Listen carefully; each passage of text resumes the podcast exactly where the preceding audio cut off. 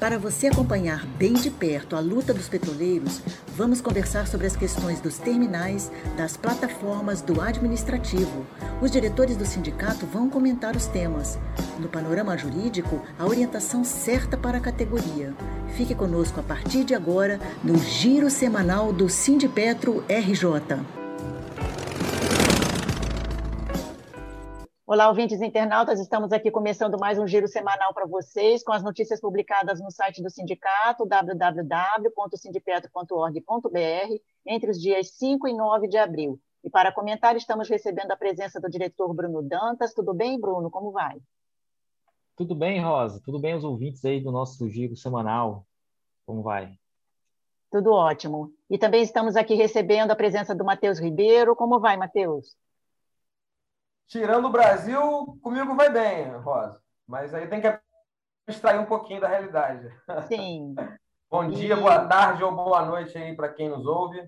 Estamos aí. Muito obrigada pela tua presença. Estamos também aqui recebendo a presença do Vitor Dantas, que é lá do TABG da Ilha d'Água. Tudo bem, Vitor? Como vai? Tudo ótimo, Rosa. Olá a todos os ouvintes. Sou Dantas, sou operador lá na TABG Ilha d'Água. Prazer estar participando aí pela primeira vez. Prazer é todo nosso. Vamos então ao giro semanal. Na segunda-feira, dia 5, abrimos a semana publicando o Manifesto dos Aposentados da base do RJ pela construção de uma greve nacional petroleira em apoio ao estabelecimento do estado de greve por toda a categoria. O documento que foi aprovado em Assembleia no dia 23 de março está publicado na íntegra no site do sindicato, confirem lá. Na terça-feira, dia 6, noticiamos denúncia dos trabalhadores do CEMPES, do Centro de Pesquisas da Petrobras, de que não está fazendo, de que não está sendo controlado o uso e o tipo de máscaras preventivas contra o coronavírus no CEMPES. Desde o início da pandemia, é uma luta constante do sindicato exigir da empresa as medidas preventivas protocolares para barrar a Covid-19 entre os petroleiros, né, Vitor? E principalmente se falando aí de máscaras, é um absurdo não estar tá sendo é, corrigido esse problema lá no CEMPES, né? Exatamente, Rosa. É, é um absurdo, porque nós já estamos há um ano lutando contra a pandemia e acredito eu que o material mais básico, acho que depois do álcool, seria, seriam as máscaras, né? E a gente tem que lutar, cobrar a empresa para ter um material decente no ambiente de trabalho, tornar um ambiente de trabalho saudável e seguro, o que não está sendo feito. E aí tem que vir o Sindipetro cobrar a empresa para que isso seja distribuído de forma eficiente. É, é, é uma coisa assim muito triste. Eu imagino que o pessoal sempre esteja pensando é, que se a empresa não fornece o produto para trabalhar seguro, você não consegue produzir direito, né? É, é uma coisa absurda, na minha opinião, por ser muito básico. E é o principal ativo preventivo, né, do, da transmissão do Covid. Se você não tiver uma máscara eficiente, como aqui o Sindipetos tem, tem solicitado a N95, a Organização Mundial da Saúde já decretou que é a melhor máscara, é a mais eficiente, e a Petrobras tem total condição de pô, distribuir essa máscara para todas as unidades, e não tem sido feito. Acredito eu que não é uma falta de material, como era no início da pandemia, nós tivemos falta de máscaras, álcool e afins, hoje em dia não temos mais isso, então trata-se de uma má gestão da, da pandemia, má gestão do combate à transmissão no ambiente de trabalho, o que pode ser resolvido de forma fácil. Porém, gera trabalho para a gente, né? Tem que cobrar o tempo inteiro isso. No dia 6, também repercutimos o crime do ex-gestor de RH, Cláudio Costa, que despertou suspeitas sobre todo o processo de desmonte e privatização da Petrobras e de outras estatais. Cláudio Costa foi demitido por envolvimento no uso de informações privilegiadas da Petrobras para obter ganhos no mercado financeiro. E aí vale dizermos que os ganhos chegam a ser da ordem de 18 milhões. E o possível envolvimento do demissionário presidente da empresa, Roberto Castelo Branco, colocam em xeque o processo de desmonte e privatização em andamento na Petrobras. Sendo aliados de Bolsonaro, esse escândalo desmoraliza o Programa Nacional de Desestatização, o PND de Bolsonaro e Paulo Guedes, né, Matheus? Sem dúvida, Rosa. É, esse caso é interessante para demonstrar o quanto que a narrativa liberal né, não passa de uma falácia, na verdade. É, o argumento de que privatizar de alguma forma tornaria mais ágil e melhor o serviço população é uma grande falácia, na verdade, para encobrir os verdadeiros interesses que estão em jogo, né? que inclusive são dos próprios operadores dessas privatizações é, recebendo a partir disso, né? ganhando aí, tirando o seu por fora, podemos dizer, seja através de, de jogatina na Bolsa de Valores, né? seja através de operação na Bolsa de Valores, seja a partir da, do próprio PPP, né? que esse, essa criatura aí, o Cláudio da Costa, tirou então duplamente em cima de vender riquezas do povo brasileiro.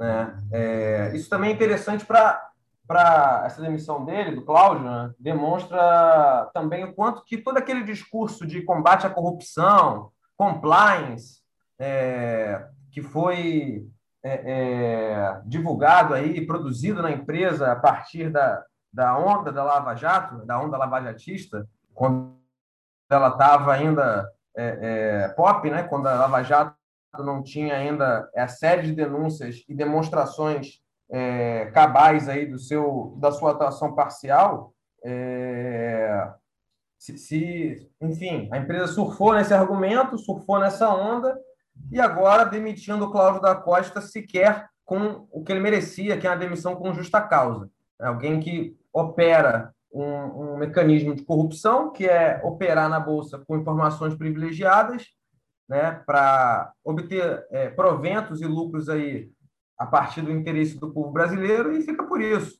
Para ele saiu barato, na verdade. Né? Acho que também é importante a gente dar alguns destaques aí, né, de que a gente está vendo muitos choques entre a extrema direita e a direita tradicional e é bom lembrar né, o quanto que é, o Cláudio da Costa tinha relações com é, os tucanos. Né? Dizem, inclusive, na Rádio Peão, que veio a partir de uma indicação do Dória, né, nos momentos aí de início da gestão Bolsonaro, quando Dória e Bolsonaro estavam juntos, né, o famoso Bolsodória, o Cláudio da Costa entrou nesse pacote aí. É... Então não é de se estranhar, assim como também as privatizações anteriores do nosso país vieram repletas de denúncias de esquemas de enriquecimento é, para os próprios operadores das privatizações. É, então, não é de se estranhar que a própria terceirização bilionária da MS também possa ter alguma maracutaia envolvida e, é, de uma forma muito ter é, toda aquela discussão de compliance, dos cursos de combate à corrupção, foram muito mais para é, engendrar aí, para fortalecer uma narrativa lavajatista do que de fato para combater a corrupção. Né? Muito triste que o Cláudio da Costa, que é um notório assediador de trabalhadores, inclusive é, contra diretores do de Petra RJ, né? a gente já cobriu tomando esse fato, é, e sai agora sem, sem nenhum processo mais traumático, sem justa causa. Né? Nós estamos numa campanha aí, é, outros sindicatos também estão estão, da sua forma, repercutindo essa campanha, pelo que eu vi, fazendo suas próprias campanhas para que haja é, demissão com justa causa né, nesse, é, nesse playboy liberal aí. Na quarta-feira, dia 7, Dia Mundial da Saúde, o Sindipetra RJ esteve na luta em defesa do SUS né, e também a favor da vacina para todos. Destacamos os protestos dos trabalhadores do setor da saúde contra a política genocida de Bolsonaro, que segue atingindo principalmente a população mais vulnerável. Além de não haver medidas eficazes de combate ao coronavírus, é notável a necessidade do lockdown, mas uma série de atitudes do governo continuam favorecendo o alastramento da Covid-19 pelo país, né, Bruno? É isso aí, Rosa. Eu acho que é muito importante, né, esse 7 de abril, nós trabalhadores, né, reforçarmos a importância do fortalecimento do SUS, né? Essa é a nossa pauta, nossa principal pauta. Nós vivemos um momento de colapso na saúde, é, milhares de pessoas estão morrendo, infelizmente, por dia, e a maioria dessas pessoas, Rosa, tem classe e tem cor, né? São os trabalhadores, são os precarizados, os terceirizados, né? os negros e negras. É, nossa categoria está morrendo também. Vários petroleiros aposentados, infelizmente, né, perderam a vida. Então, o 7 de abril, para nós, é um dia muito importante para a gente fortalecer a luta em defesa do SUS. No meio de tudo isso, é importante que o Sindipetro né, é, chegue também no fortalecimento de uma exigência nacional para um lockdown né, urgente. É importantíssimo que o lockdown seja decretado no país inteiro para a gente poder combater é, essa pandemia.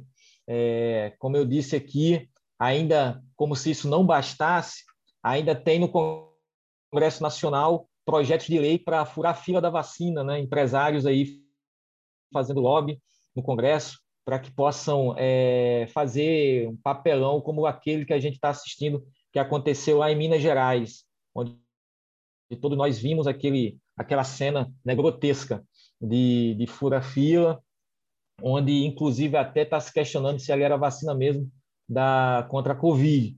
É mais um motivo para a gente é, confiar somente no SUS. Né? O SUS é uma conquista nossa. Então, o 7 de abril ele tem essa importância.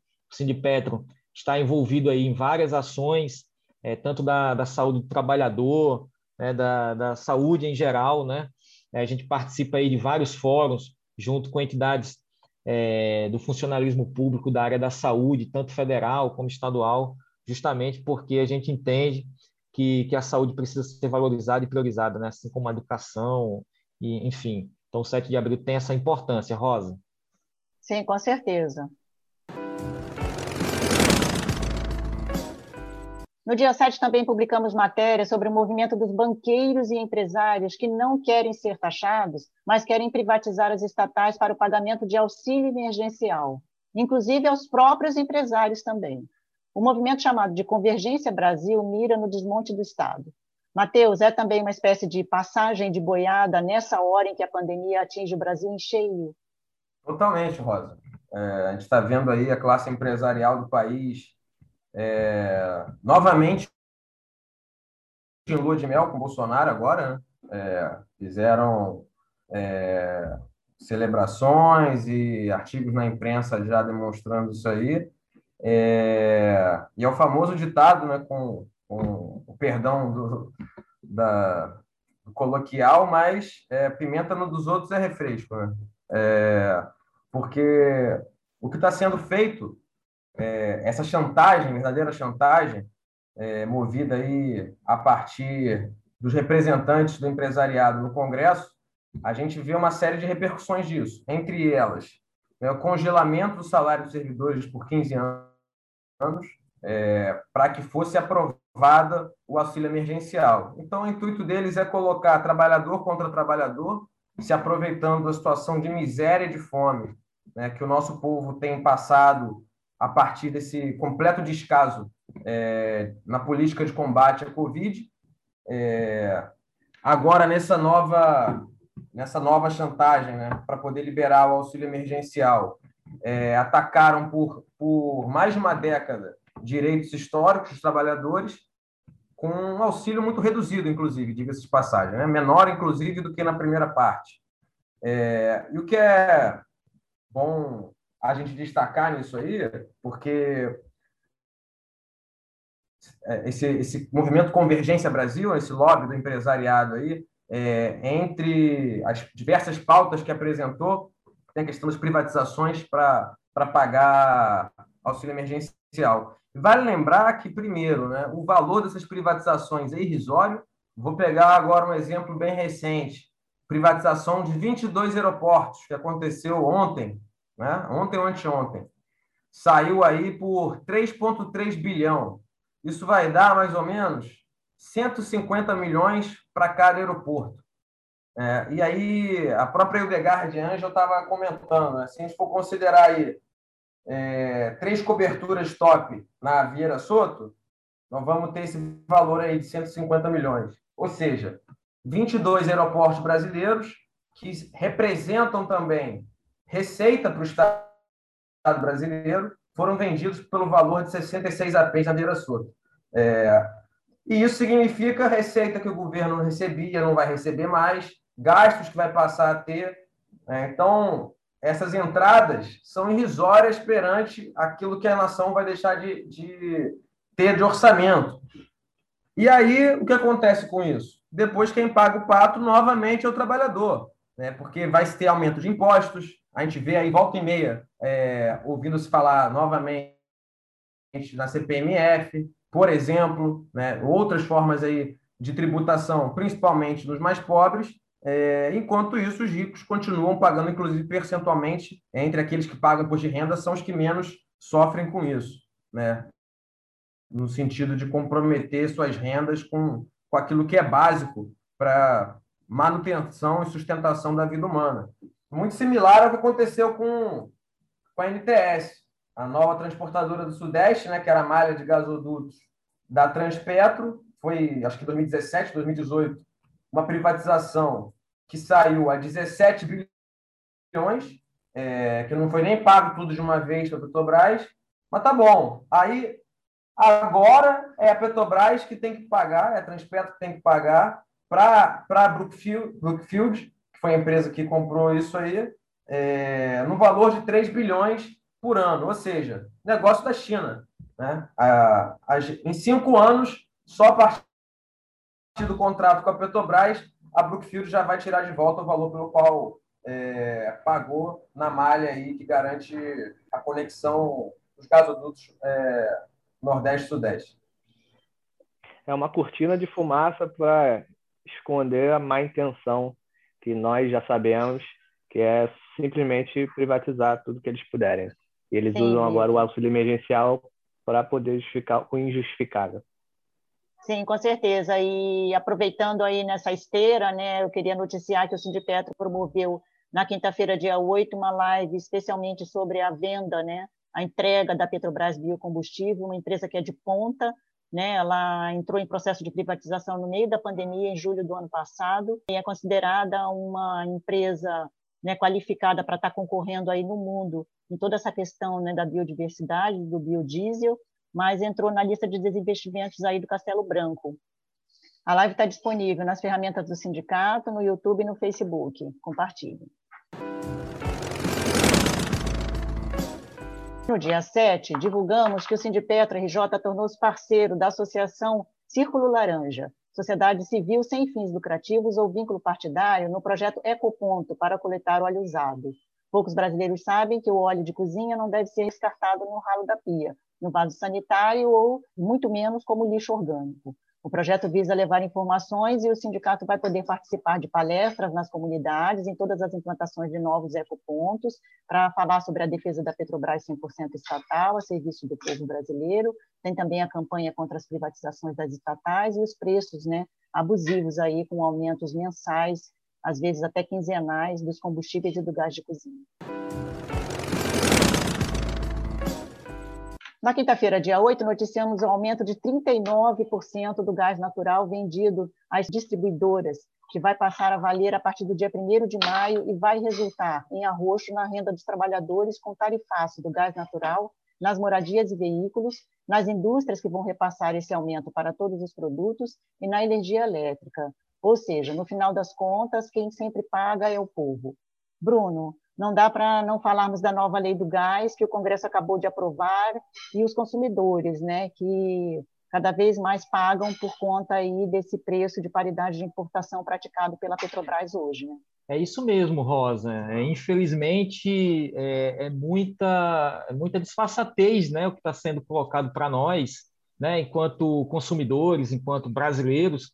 A gente é, voltar um pouquinho a fita, né, em 2019, ver o, o Paulo Guedes, né, ir para a imprensa falar que o gás tinha que baixar, iria baixar 40%, né, demonstrando aí que o governo vive de, de fake news, né, é, reforma trabalhista para gerar emprego, reforma da previdência, né, para todo mundo se aposentar, agora reforma administrativa mais privatizações para ter bolsa família, e nova lei do gás para ter investimento e redução nos preços. E aí, uma semana depois, Rosa, que a lei é aprovada, vem esse aumento. Né? Esse aumento que, como a gente já comentou aqui, é, esse aumento está vinculado a um projeto que foi encomendado pela Shell, Total e Exxon, que são as empresas que estão de olho no gás natural aqui no Brasil. Rosa, o gás natural é o futuro é, a gente vive uma discussão em nível mundial, né, todos nós sabemos, é, da necessidade de uma, de uma transição para baixo carbono e o gás natural vai cumprir esse papel de transição. E é por isso que essas empresas já estão de olho nesse mercado. É por isso que a Petrobras, né, ano passado, vendeu os dutos e agora, uma das questões que está justificando esse aumento no preço do, do gás natural é justamente o aumento do transporte atrelado a contratos aí vinculados ao IGPM, que está aí a, a, mais de 30% num, num país onde a economia está totalmente estagnada. Né? Então, é a taxa do câmbio que faz esse gás aumentar, é a alta do petróleo internacional, e a gente sempre é bom lembrar né, que nós temos um petróleo, o gás natural, é produzido aqui no Brasil, o salário dos trabalhadores é pago em real, os custos é todo em real, e agora a gente aí se depara com, essa, com esse novo reajuste, esse tarifaço, né, como, como você bem chamou aí, em relação ao gás natural. Então, é, é muito, muito trágico a gente poder constatar que tudo isso é uma grande armação feita no Brasil para poder criar mecanismos é, econômicos e jurídicos para que o nosso povo seja explorado de forma infeliz aí por esse governo que está hoje, né, o Bolsonaro, o Paulo Guedes, que levou o gás de cozinha, o, o botijão a 100 reais, ou mais de 100 reais, e agora vai penalizar quem usa o GNV no, nos carros e quem paga aí o, o gás encanado nos prédios também vai sentir esse aumento muito forte em plena pandemia. A Petrobras, ela tem uma oportunidade de melhorar esses preços a partir de outras, outras formas. Ela reinjeta bilhões de metros cúbicos de gás natural, ao invés de distribuir isso no mercado e aumentando a oferta e diminuindo o preço.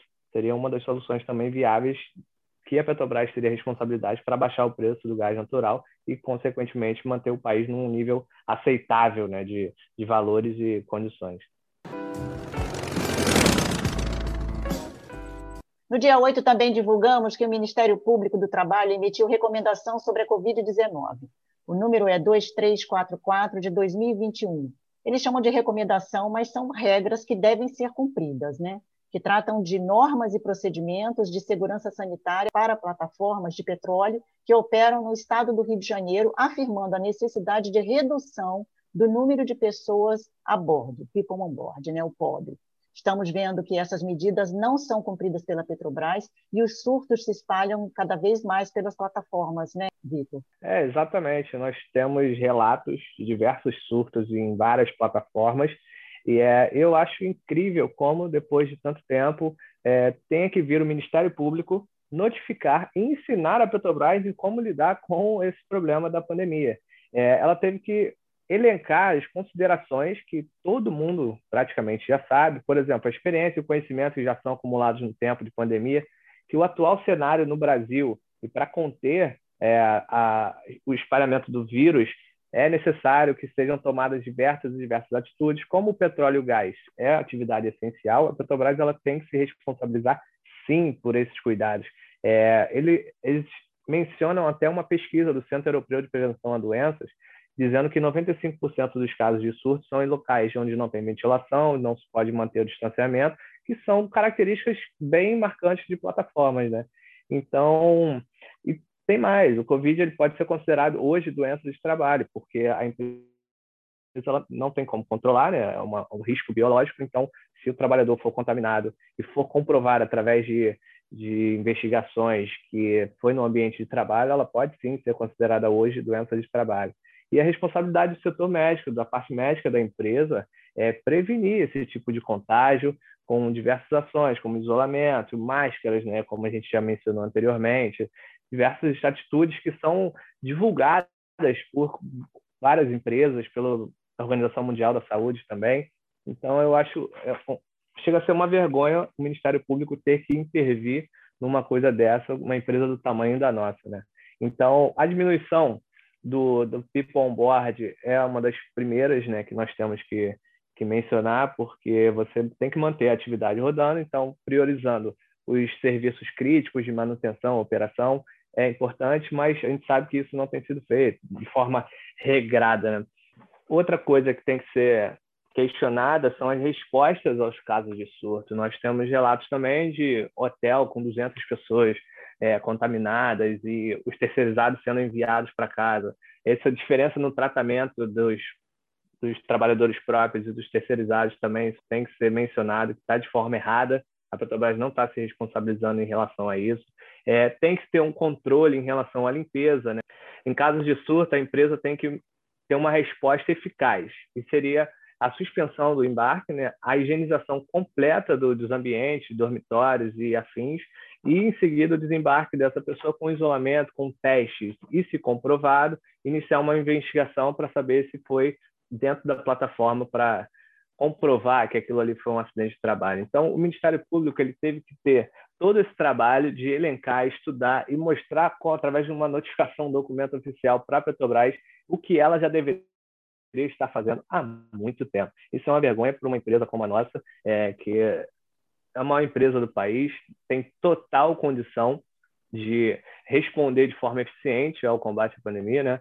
E só que a diretriz da nossa diretoria prova que as vidas hoje não têm valor. O valor para eles está no mercado, está na bolsa de valores e que o nosso valor como trabalhador só, só serve para gerar lucro para eles.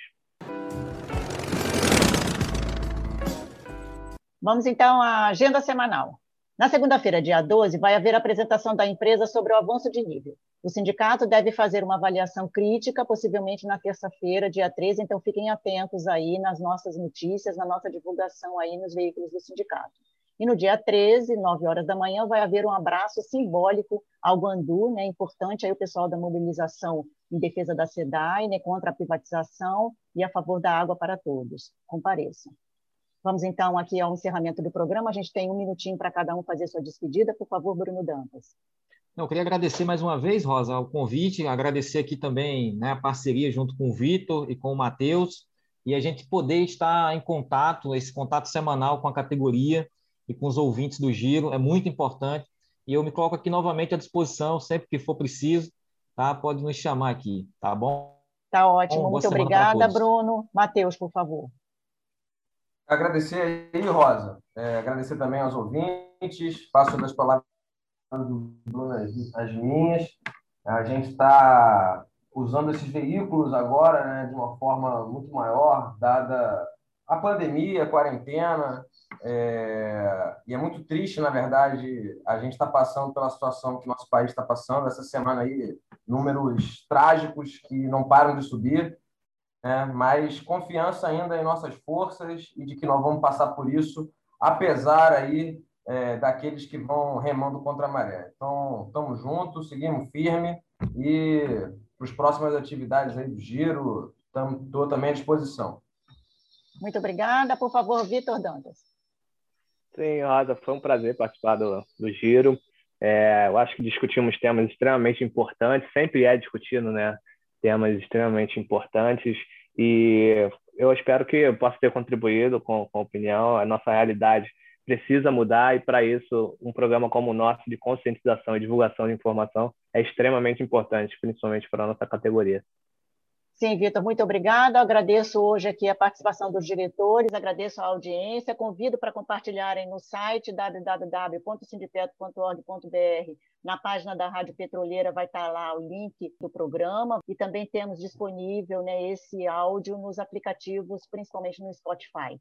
Ouçam também na web rádio o programa, ele entra aos sábados e domingos às nove da manhã e nas segundas e terças tem as reprises em dois horários, seis da manhã e sete da noite. Um abraço a todos e até o próximo. Os temas que mais repercutiram na Semana dos Petroleiros você acompanha aqui no Giro Semanal do Sindipetro RJ, uma nova edição todas as sextas. Ouça e compartilhe.